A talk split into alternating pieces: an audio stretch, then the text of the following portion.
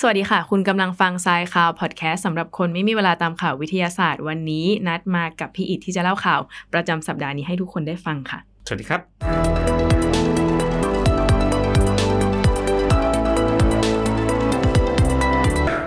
ข่าวแรกนะคะเป็นข่าวอากาศที่มีการจำลองการใช้ชีวิต 1 ปีเศษ 1 ปีกว่าๆบนดาวอังคาร ซึ่งไม่ได้อยู่บนดาวอังคารแต่อย่างใด แต่ว่าเป็นการจำลองสภาวะบนดาวอังคารเนี่ยขึ้นมาบนโลก ชื่อว่าโครงการ Sharpe หรือว่า Crew Health and Performance Exploration Analog ซึ่งก็ได้ทดสอบไปเมื่อวันที่ 25 มิถุนายนที่ผ่านมา แต่ว่าเราเพิ่งเอามาเล่าให้ฟังเพราะว่าเป็นเรื่องที่น่าสนใจมาก โครงการนี้นะคะ ตั้งอยู่ที่ศูนย์อวกาศจอห์นสัน นครฮูสตัน รัฐเท็กซัส สหรัฐอเมริกา เพื่อเตรียมความพร้อมหลาย ๆ ด้านที่ก่อนที่จะมีภารกิจจริง ๆ บนดาวอังคารค่ะพี่อิทซึ่งในภารกิจนี้ก็จะมี 4 คนนะครับเข้าไปได้ไปทดลองจำลองเหมือนจะอยู่บนดาวอังคาร ก็จะมี 4 คนเป็นหัวหน้าทีม 1 คน วิศวกรการบิน 1 คน แล้วก็เจ้าหน้าที่การแพทย์ 1 คน และนักวิทยาศาสตร์ 1 คน ซึ่ง 4 คนนี้ไม่ได้ไม่ได้ไม่ใช่ 4 คนที่จะไปบนดาวอังคารในภารกิจในอนาคตนะแต่เป็นเจ้าหน้าที่ที่เขาวางแผนไว้ว่าเนี่ยถ้าจะไปดาวอังคารไปอยู่เนี่ยน่าจะต้องมีคนที่เชี่ยวชาญเนี่ยสี่สาขาวิชาชีพอะไรประมาณนี้ขึ้นไปอยู่ โดยเขาก็ได้จำลองซึ่งอันนี้ก็เป็นสิ่งที่จำลองขึ้นมา คิดว่าว่าถ้าเกิดเราจะไปอยู่บนดาวอังคาร เราจะสร้างเป็นแบบโมดูลเป็น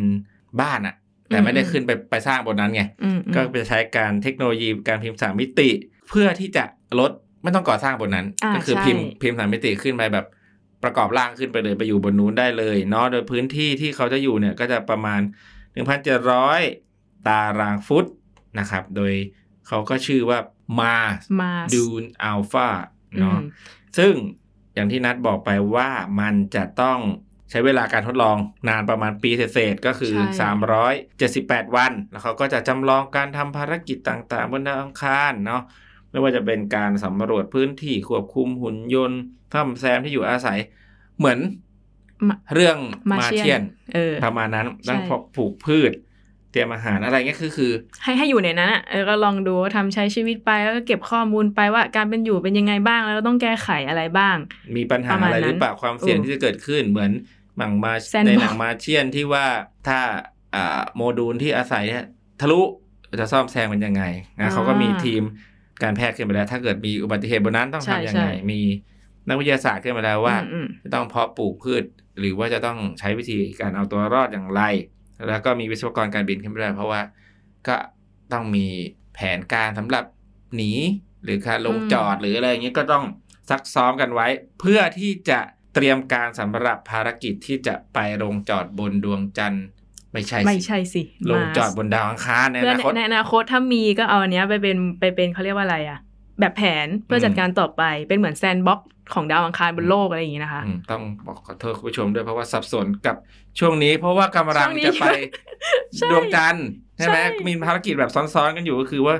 กำลังจะไปดวงจันทร์กับโครงการอาร์เทมิสอัปเดตเนอะนิดนนึงกับอะอาร์เทมิสเป็นข่าวถัดไปเลยโครงการก็คืออาร์เทมิสอาร์เทมิสเนี่ยเราเคยเอามาออกข่าวแล้วตั้งแต่ปีที่แล้วพฤศจิกายนปีที่แล้วคือ มีการปล่อยจรวดเพื่อส่งยานโอไรออนเนี่ย ไปโคจรรอบดวงจันทร์เรียกว่าอะภารกิจอาร์เทมิส one เนาะซึ่งปล่อยไปแล้ว กลับมาแล้วด้วย แล้วก็กลับมายังปลอดภัยด้วย ก็คือตกลงสู่มหาสมุทรแปซิฟิกแล้วก็มีการเก็บกู้อะไรเรียบร้อยอืมแล้วทีนี้ก็อัปเดตต่อว่าเอออาร์เทมิส one ไปแล้วก็จะมีอาร์เทมิส two ต่อนะคะ คืออาร์เทมิส two เนี่ยก็จะปล่อยในปี 67 หรือว่าปีหน้าแต่ว่าอันเนี้ยก็จะส่งลูกเรือหรือว่ามนุษย์อวกาศเนี่ยขึ้นไปด้วย 4 คนเพื่อไปโคจรรอบดวงจันทร์แล้วก็เก็บข้อมูลอะไรต่างๆ นานาโดยอัปเดตข่าวก็คือเมื่อวันที่ 19 กรกฎาคมที่ผ่านมา ก็ลูกเรือ 4 คนก็คือรีดไวส์แมนวิกเตอร์โกลเวอร์โอคริสตินาแฮมม็อกคอคนะชื่อเขาใช่แล้วใช่ใช่ก็เจเจเรเรมี่เจเรมี่ฮันเซนนะครับ ก็มาที่ฐานทัพเรือซานดิเอโกเพื่อซักซ้อมเรียนแล้วรู้ก็เรียนรู้ เขาเรียกว่า recovery ก็คือการเวลาเก็บกู้กู้คืนมาเก็บกู้ เก็บกู้นั่นมันคือต้องระเบิดแล้วเอเอากู้คืนกู้คืนขออภัยค่ะ สมมุติว่าภารกิจสำเร็จกลับมาเข้าสู่วงโคจรโลกไอตัว ยานกระสวยที่เขาใส่ออกไปเนี่ยอือฮึก็จะต้องหล่นลงสู่กลางทะเลกลางมหาสมุทรเนาะแล้วก็จะต้องมีหน่วยงาน มีเรือมีอะไรเข้าไปอืมเก็บกู้กลับมานะครับ ก็เขาก็มาซับซ้อมว่า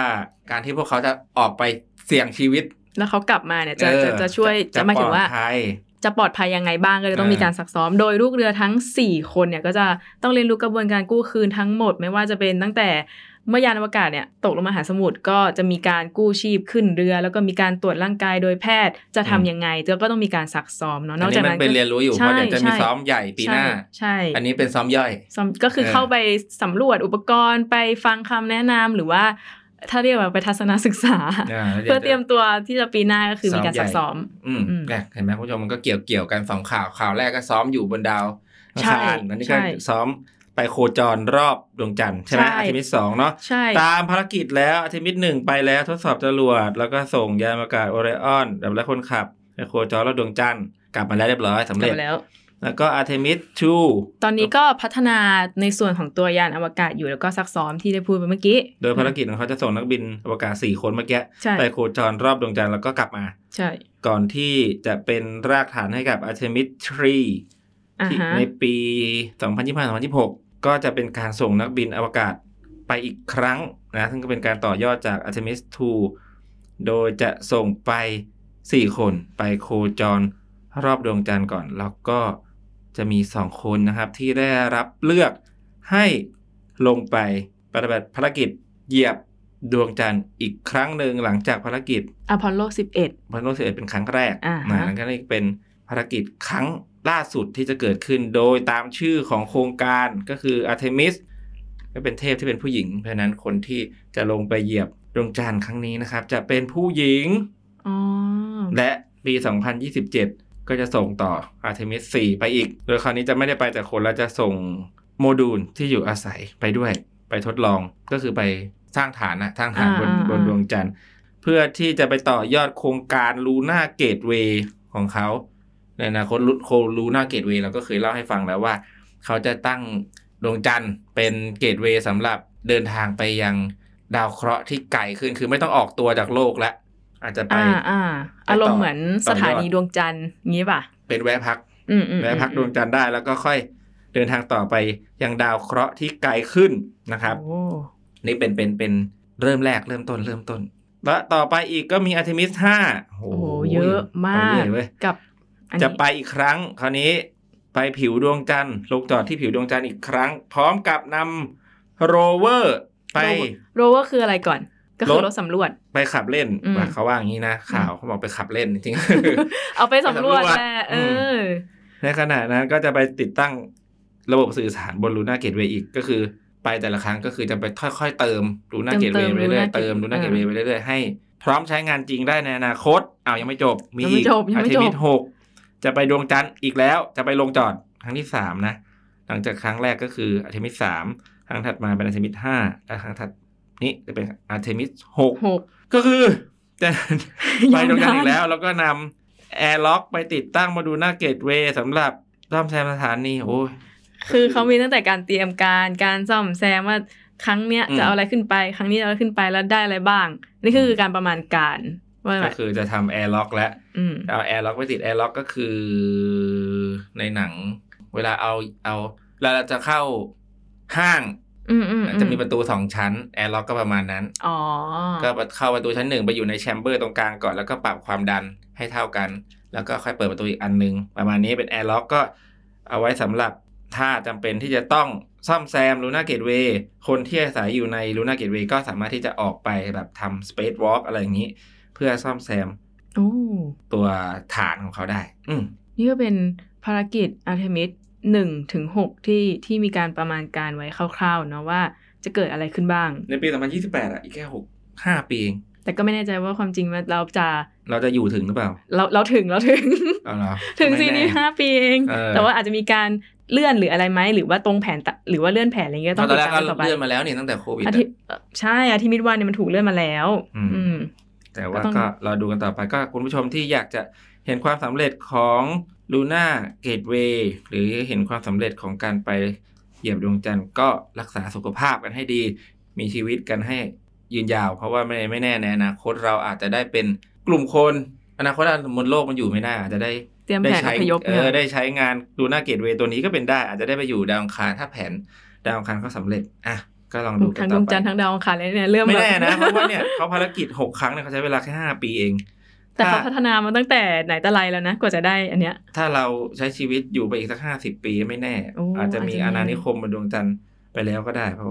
เพราะว่าก็การเจริญเติบโตของเทคโนโลยีก็เรียกว่าได้รุดหน้าอย่างรวดเร็วมากในช่วง 30 ปีหลังมานี้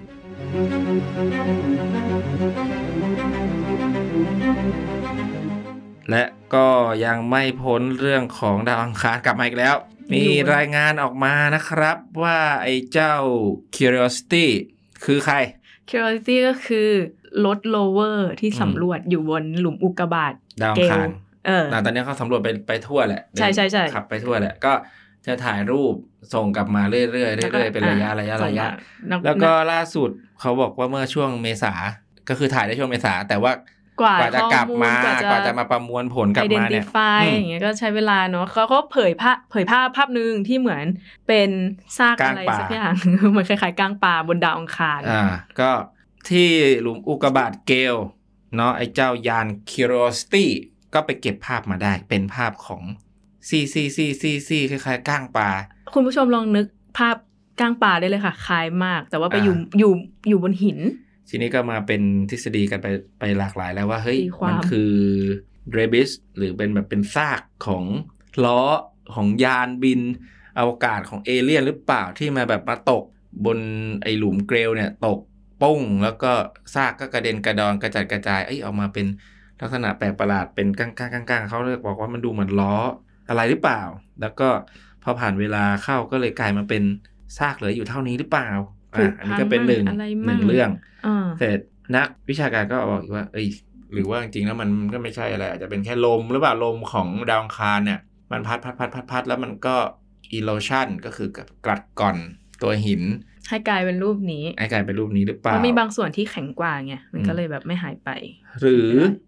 บางก็บอกว่าเฮ้ยมันก็เกิดจะเกิดจากการแบบ seismic หรือว่าการเกิดแผ่นดินไหวในอดีตของอ่าดาวอังคารเขาบอกว่าเฮ้ยไอ้ทรงแซนสไปร์เงี้ยก็คือแบบ หินที่มันเป็นแหลมๆเป็นหนาหนาๆประซีมาณกลางป่าขึ้นมาเอออย่างเงี้ยก็เรียกมันแซก็นมีสไปพบมันก็มีพบอยู่บนโลกนะ ก็มีเนี่ยที่เยอรมันน่ะ ก็มีแบบเป็นหลักฐานว่าเอ้ยมันเคยเกิดอุกกาบาตอืมหรือเกิดแผ่นดินไหว อะไรอย่างรุนแรงระดับเจ็ดขนาดเจ็ดขึ้นไป จะทำให้เกิดตัวแซนสไปร์นี้ก็อาจจะเกิดขึ้นมาก็ได้นะ อืม แต่ว่านักจีโอเรียกว่านักอะไรนักธรณีวิทยา เออเขาบอกว่าเฮ้ยแต่ว่าหน้าตามันแตกต่างนะ มันไม่เหมือนบนโลกที่เขาแบบอ่าเคยบนโลกจอมันจะเป็นหมนาม แล้วตรงอีกปลายหนึ่งมันจะเป็นตุ้มๆนึกไม่ออกเหมือนเข็มหมุดแหละ มีหัวกลมๆแล้วก็ปลายแหลมๆแต่ว่าไอ้ที่ที่ตัวของดาวอังคารเนี่ยที่เจอเนี่ยมันเป็นแบบแหลมๆแหลมๆแหลมๆแหลมๆแหลมๆแหลมๆแหลมๆเลยอะ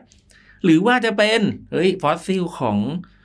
ก้างปลาแบบซี่โครงของสิ่งมีชีวิตเอ้ยเดี๋ยวหรือถ้าเปล่า ถ้าบอกว่าเป็นฟอสซิลของปลายก็แสดงว่าดาวอังคารในอดีตอะ มันก็เคยมีถ้าสมมุติมันเป็นไปได้นะตอนนี้ก็เคยขาลมีสิ่งวิมีเคราะห์ชีวิตอะดิอืมเขาก็เลยวิเคราะห์กันอยู่ว่าอ่าฮะมันอาจจะเป็นไปได้หรือเปล่า หรือยังไง เพราะว่าก็เพิ่งเฮ้ยเห็นมาภาพเดียวตอนนี้อ่าก็ก็เลยอาจจะต้องไปสำรวจซ้ำอืมอืมมหรือดีไม่ดีก็ภารกิจที่เขาจะส่งคนไปดาวอังคารอาจจะได้ไปดูกันเลยป่ะเก็บตัวอย่างมาเลยไหมเก็บจะได้รู้กันไปเลยไงว่ามันมันอะไรกันแน่ เพราะว่าเหตุข่าวข่าวแบบนี้มีมาบ่อย ๆ แล้วกับเรื่องของการที่ถ่ายใช่ถ่ายภาพ ตั้งแต่อะไรนะไอ้รูปประตู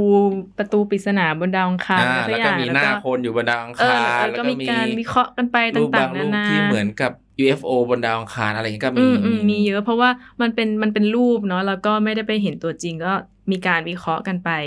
ต่างๆนานาเรื่อยๆอะไรอย่างนี้ก็ต้องรอดูกันต่อแต่ไปแต่อันนี้ก็ยังไม่ได้สรุปนะคะว่าเป็นนะครับ UFO หรือเปล่ารูปของอะไรเป็น UFO หรือว่าเป็นฟอสซิลหรือว่ามาจากปรากฏการณ์ธรรมชาติอืมก็ต้องใช้ใดๆระยะก็ตามเวลาสำรวจกันอีกอีก ต่อไปอะจะสักพัอากจจะได้ความจริงก็จะถูกใช่เพราะว่าเราไม่มีปิดผยตัวอย่างด้วยไงอืมความจริงมีเพียงหนึ่งเดียวเท่านั้นนะคะ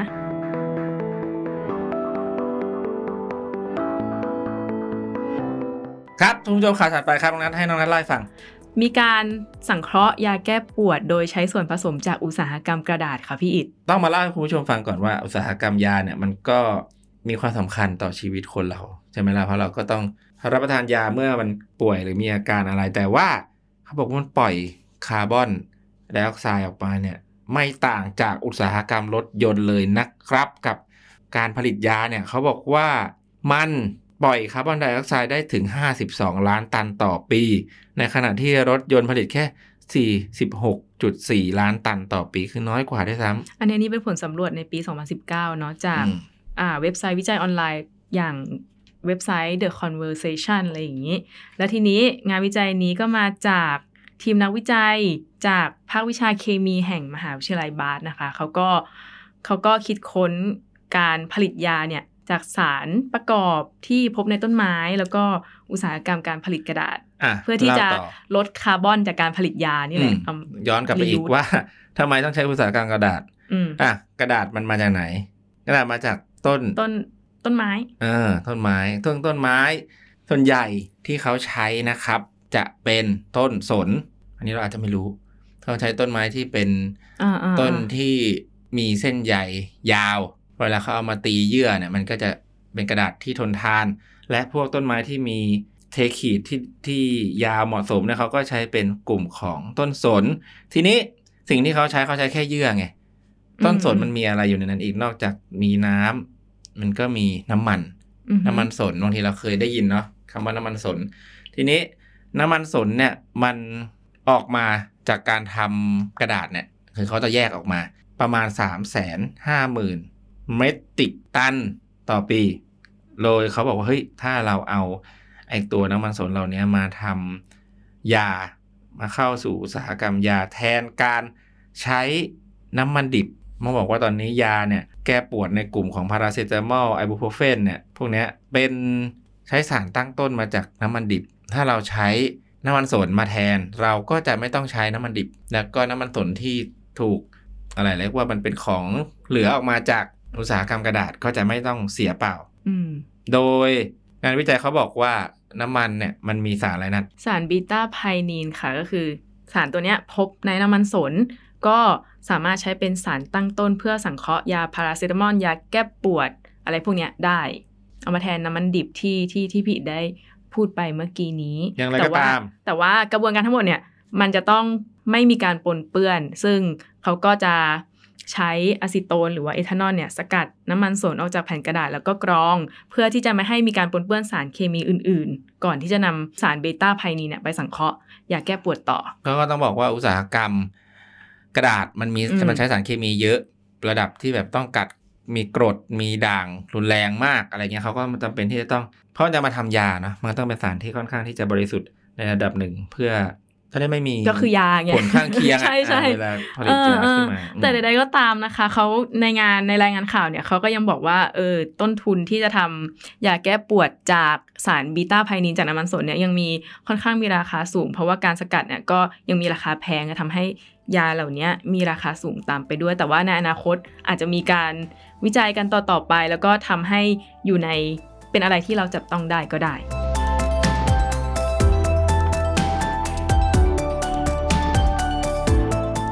แต่ว่านะคุณผู้ชมก่อนที่จะไปถึงการกินยา เพราะว่าเราป่วยใช่ไหมกินยา เราก็อย่าเพิ่งบัวหายร้อมคอก มาทำร่างกายให้มีสุขภาพที่ดีก่อน โดยงานวิจัยเขาบอกว่า เขาบอกว่าเวลาคนไม่มีออกกำไม่มีเวลาออกกำลังกายเนี่ย สามารถมาออกกำลังกายรวบยอดในช่วงสุดสัปดาห์ได้ เป็นอะไรที่ชดเชยเหรอเออชดเชยเหมาะสมกันนัดมาก เพราะว่าเป็นคนที่เลิกงานไปแล้วก็คือกลับบ้านนอนอะไรเงี้ยก็พอมาอ่านข่าวนี้ปุ๊บเออเราเราสามารถออกกำลังกายในช่วงเสาร์อาทิตย์หรือว่าสองสามวันสุดสัปดาห์ได้ คืองานวิจัยนี้นะคะ มาจากทีมนักวิจัยด้าน cardiology ของโรงพยาบาล Massachusetts General ในเมืองบอสตันที่เขาบอกว่าเขาเนี่ยวิเคราะห์ข้อมูลสุขภาพของชาวอังกฤษประมาณ 90,000 คน ซึ่งมาจาก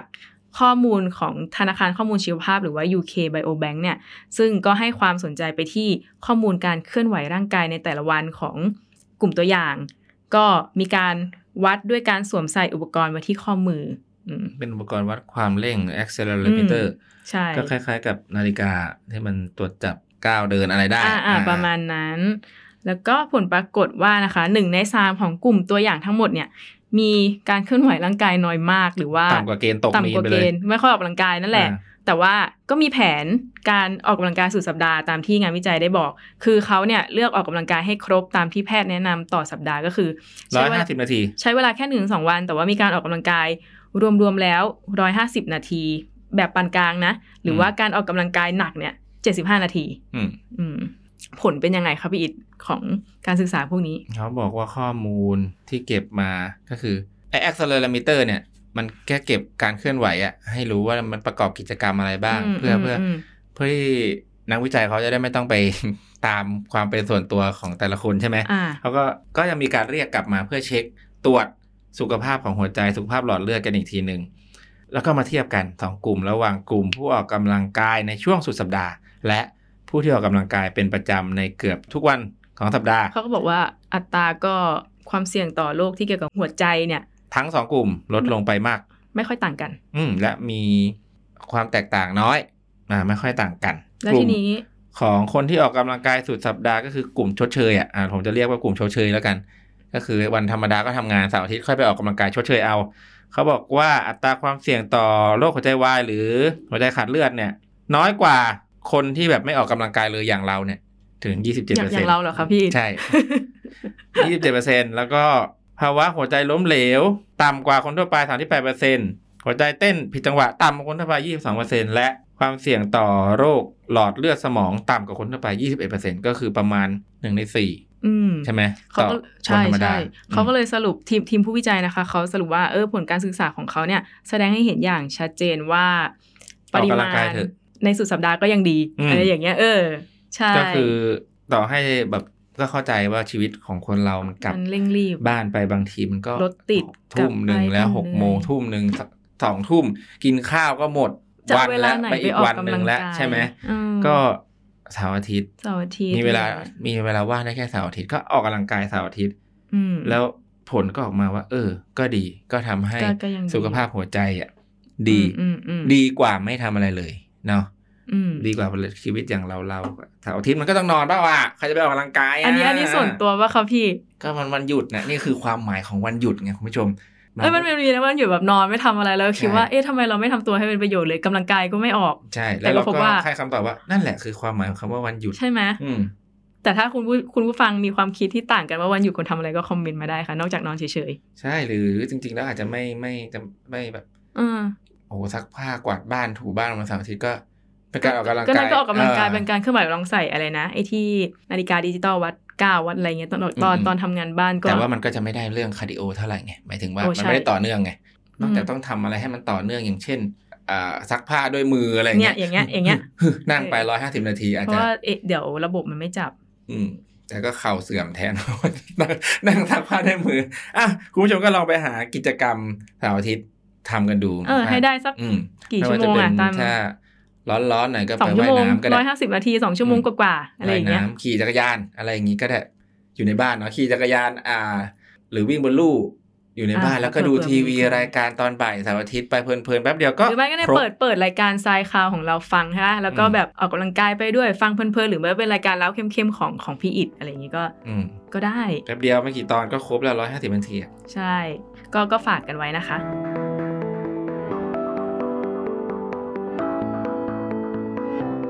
มาถึงข่าวประเทศไทยนะคะ พี่อิดและคุณผู้ฟังกับการ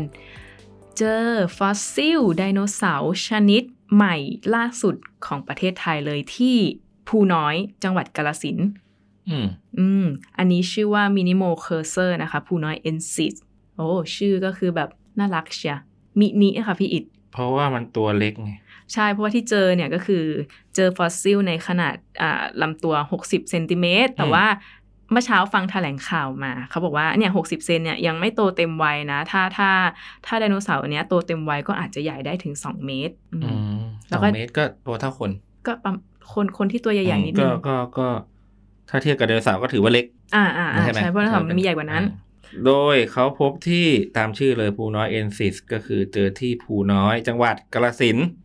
ซึ่งเป็นไดโนเสาร์ที่อยู่ในยุคจูราสสิกตอนปลายประมาณ 150 ล้านปีก่อน อยู่ในหมวดหินภูกระดึง ใช่ ซึ่งอันเนี้ยเป็นผลงานวิจัยล่าสุดนะคะ ของดร.ศิตะมานิตกุล จากศูนย์วิจัย และการศึกษาบรรพชีวินวิทยา มหาวิทยาลัยมหาสารคาม ร่วมกับพิพิธภัณฑ์ซิรินทรแล้วก็ศูนย์วิจัยในประเทศฝรั่งเศส ก็คือทำงานด้วยกัน3ส่วน อืมก็อืมเขาทำงานร่วมกันอยู่แล้วทีมอ่าทีมฝรั่งเศสกับทีมวิทยาลัยซิรินทรเนี่ยเขาโอนหลายตัวที่ ที่ผ่านมาก็ทำงานร่วมกันอยู่แล้ว โดยทีมนักวิจัยเขาบอกว่าไอตัวอย่างตัวนี้เป็นแบบชิ้นที่สมบูรณ์ที่สุดของประเทศไทย คือเจอเป็นโครงกระดูกกระเรียงต่อกันแทบทั้งตัวประกอบด้วยกระดูกลำตัว พร้อมขาและหางสภาพสมบูรณ์ กระดูกมือและชิ้นส่วนกะโหลก โดยนะครับ ก็จริงๆก็ต้องบอกคุณผู้ชมว่าบางทีมันก็เจอกันแค่แบบเป็นเสี้ยวเดียวเจอฟัแค่นฟัน เจอแค่เจอฟันแค่ท่อนขาอ่าหรือเจอแค่อะไรอย่างเงี้ยก็เจอเจอคนละที่ด้วยบางทีอะอืมก็ไม่ค่อยได้เจอกันทั้งตัวการเจอทั้งตัวเนี่ยก็ไม่ใช่เรื่องที่แบบง่ายเนาะ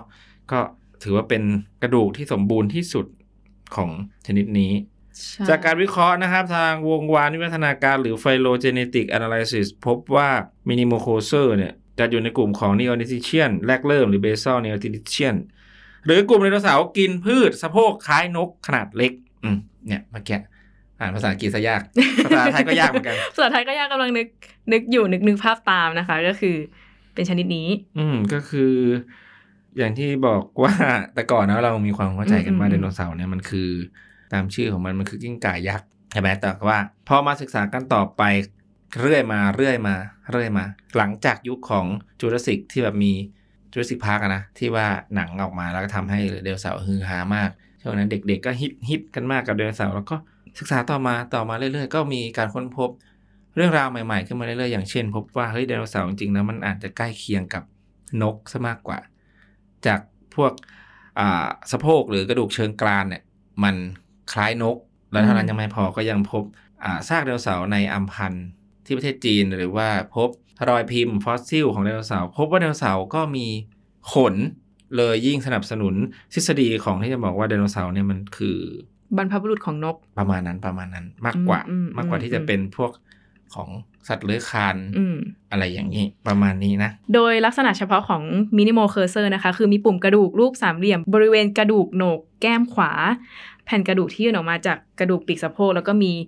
ริมขอบกระดูกเนี่ยบริเวณข้อต่อกระดูกก้นกบ แล้วก็มีจำนวนข้อต่อนิ้วมือที่ไม่ได้เหมือนกับไดโนเสาร์ชนิดไหนที่เคยเจอมาก่อนในประเทศไทยก็เลย เป็นไดโนเสาร์ที่นับว่าเป็นตัวอย่างทางการตัวแรกของหมวดหินภูกระดึง แล้วก็เป็นไดโนเสาร์นีออนิทิเชียนที่เก่าแก่ที่สุดในเอเชียตะวันออกเฉียงใต้เลย ทีนี้ประโยชน์จากงานนี้น่าจะหลาย ๆ คนอาจจะสงสัยว่าเออเราเจอไดโนเสาร์เนี่ยชนิดใหม่เรื่อย ๆ เนี่ยการ มันมีประโยชน์ยังไงบ้างเนาะก็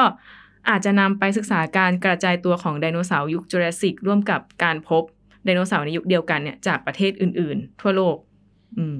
รู้แล้วรู้แล้วได้อะไรเนี่ยคำถามทั่วไปของคำถามทั่วไปเมื่อเช้าของคนเมื่อเช้านัดฟังข่าวเนี่ยก็เจอคำถามนี้เหมือนกันเอ่อจากของคนการแถลงข่าวขวางโลก จริงๆก็ไม่ใช่ไม่ไม่หมายใช่ความว่าผิคดนขสองงเขาหรอกสัยเขาสงสัยไง แต่แค่คำถามเขามันอาจจะดูแบบตรงเกินไปอ่าอ่าๆจะต้องแต่ความจริงแล้ว ใครๆก็สามารถที่จะตั้งคำถามได้แหละว่าเจอไปแล้วมันได้อะไร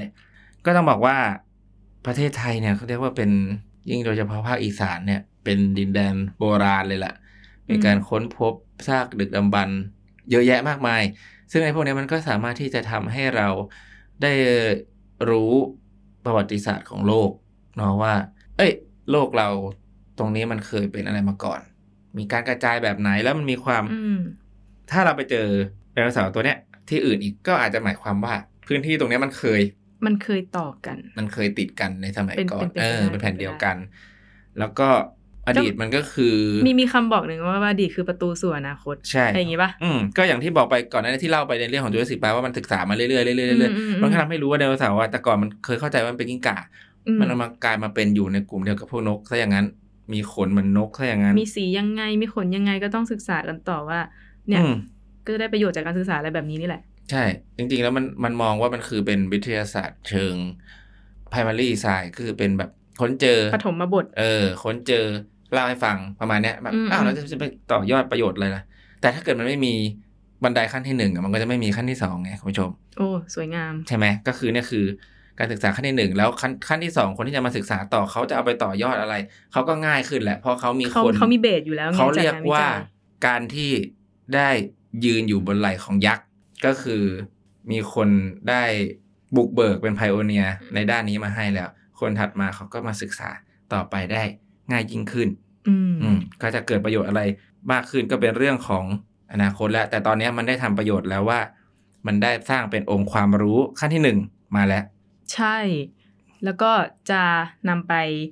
ยังไงต่อไปก็อยู่ที่นักวิจัยในอนาคตเนาะ แต่ใดๆก็ตามตอนนี้เราก็เลยรู้ว่าไดโนเสาร์ไทยเนี่ย มีทั้งหมด 13 สายพันธุ์ชนิดใช้ว่าสายพันธุ์ได้ไหมคะ ในนี้เขาเขียนว่าสายพันธุ์หรือมาจากไหนเออเนี่ยเอข้ออมูเอลอในในในจัดภาพที่ทำโดยที่ที่เราที่เราเอามาเอาเขากรมทรัเขาพเขียายนกรว่าธรณีโอเคสายพันธุ์อาจจะมีความเข้าใจยังแบบคลาดคลาดเคลื่อนกันอืมนิดหน่อยอ่านี่เนี่ยคำนี้เป็นคลาดเคลื่อนไปแล้วเนี่ยคำที่ผิดพลาดเป็นปกติอยู่แล้ว ไม่ว่าจะเป็นแต่อืมเข้าใจว่ากรมทรัพยากรธรณีก็ปกติเขาก็ไม่ได้ทำงานด้าน ชีววิทยาอะไรอย่างนี้แบบที่แบบเป็นหลักลึกๆจริงเลยจังอ่าก็อาจจะมีความผิดพลาดกันก็ให้อภัยได้นะแล้วครับสายพันธุ์กับชนิดก็คือต้องใช้คำว่าชนิดถูกไหมคะพี่ชนิดตราบใดที่เป็นกล่าวถึง species นั่นคือชนิด อย่างเช่นตัวเนี้ยพูเวียงกอซอรัสซิรินทาเน่ตัวนี้ก็คือเป็นชนิดหนึ่งเป็นอืมสปีชีส์หนึ่งเพราะฉะนั้นจะใช้คำว่าสายพันธุ์ไม่ได้ สายพันธุ์นะอ๋อเอาไปใช้กับสปีชีส์เดียวกันแต่มันย่อยลงมาอีก อย่างเช่น หมาทุกตัวเป็นชนิดเดียวกัน แล้วก็มาแยกย่อยแยกย่อยแยกย่อย เป็นไซบีเรียน อันนี้สายพันธุ์ใช้ได้ สายพันธุ์ไซบีเรียนอ๋อสายพันธุ์บางแก้ว สายพันธุ์ชิสุ เออทุกเนี้ยใช้ได้ เป็นสายพันธุ์ได้อ่าถ้าอยากรู้เรื่องนี้ไปดูรายการเล่าเค็มๆข้างๆกันได้นะครับ ตอนประกาศเล่นๆๆตอล่านอะไรสุดนะนะตอนประกาศประกาศล่าสุดก็จะพูดเรื่องของอ่าชนิดพันธุ์และสายพันธุ์ว่ามักมีการใช้ผิดอยู่เป็นประจำและแบบไหนคือถูกต้องนะครับ ไปฟังกันได้ แล้วก็ ถ้ามีโอกาสได้ใช้คำพวกนี้ก็ใช้กันให้ถูกต้องนะครับก็ตอนนี้ประเทศไทยมีไดโนเสาร์ 13 ชนิดเนาะจุดณสามปัชจนิจุดบันอะอยากรู้ไหมมีตัวอะไรบ้าง เดี๋ยวลองไล่กันดีกว่า เออ เยอะๆนะลงอะโอเคลองลองเล่ามา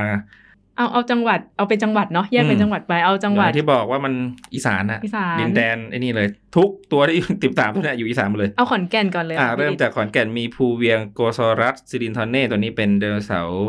อ่าซอโรพอด สี่ขาคอยาว หางยาวนะครับ ได้รับพระราชทานนามตามสมเด็จพระเทพในขณะนั้นนะครับอืมอืมก็ตัวถัดมาอันนี้ก็เจอมาไม่ไม่นานกินารินิมัสขอนแก่นเอนซิสตั้งชื่อเป็น Ensis กินารินิมัสเพราะว่าตัวนี้มันเหมือนนก ก็เลยเป็นกินนารีอย่างเงี้ยเหรอใช่ใช่ใช่ใช่อ๋ออันนี้ก็คืออยู่ขอนแก่นเหมือนกัน ต่อไปเป็นสยามโมไทรันนัสอีสานเอนซิส อันนี้ก็ชื่อเลยตามตรงอีสานเอนซิสก็อยู่ที่ขอนแก่นนะครับ เป็นซอโรพอดกินเนื้อนะครับ ต่อมาเป็นสยามโมซอรัสสุธีธรอืมเป็นนามสกุลของนักบัญชีวินบรรพชีวินท่านหนึ่งอ่าอืมแล้วก็ต่อมาเป็นภูเวียงเวเนเตอร์ แย้มนิยมก็มิเป็นนามสกุลอ่าอะแย้มนิยมมิแย้มนิยมไมายหลักการการตั้งมีชื่อมีห ลักการการตั้งชื่ออีกนะเอออันนี้คือลึกเหมือนกันนะเอาเอจอริเวงๆลาอะตั้งชื่อทำไมต้องตั้งชื่อให้มันแบบมีมีมีพิสดารพิสเดช Ensis พิสดารเออมีแยมนิยมมิอืมๆเดี๋ยวอะไรอย่างงี้ อยากรู้อีกอยากรู้อีกไปดูรายการเล่าเข้มๆตอนเรื่องของมงคลนาม หลักการตั้งชื่อทางวิทยาศาสตร์อ้า วแหมวันนี้โฆษณาได้สองตอนเลยเว้ยอะยังยังไม่ถึง13ตัวเลยค่ะอะไปตัวต่อต่อไปค่ะเป็นไปจังหไปวัดจังหวัดกาฬสินธุ์กาฬสินธุ์เอ้ยก็ตัวล่าสุดที่เราตัวพูดล่าเมื่อสุดกี้นี่นี่เองที่เจอที่กาฬสินธุ์มินิโมเคอร์เซอร์ภูน้อยเอนซิสก็คือเจอที่ภูน้อย ถัดมาเป็นจังหวัดโคราชบ้านเรา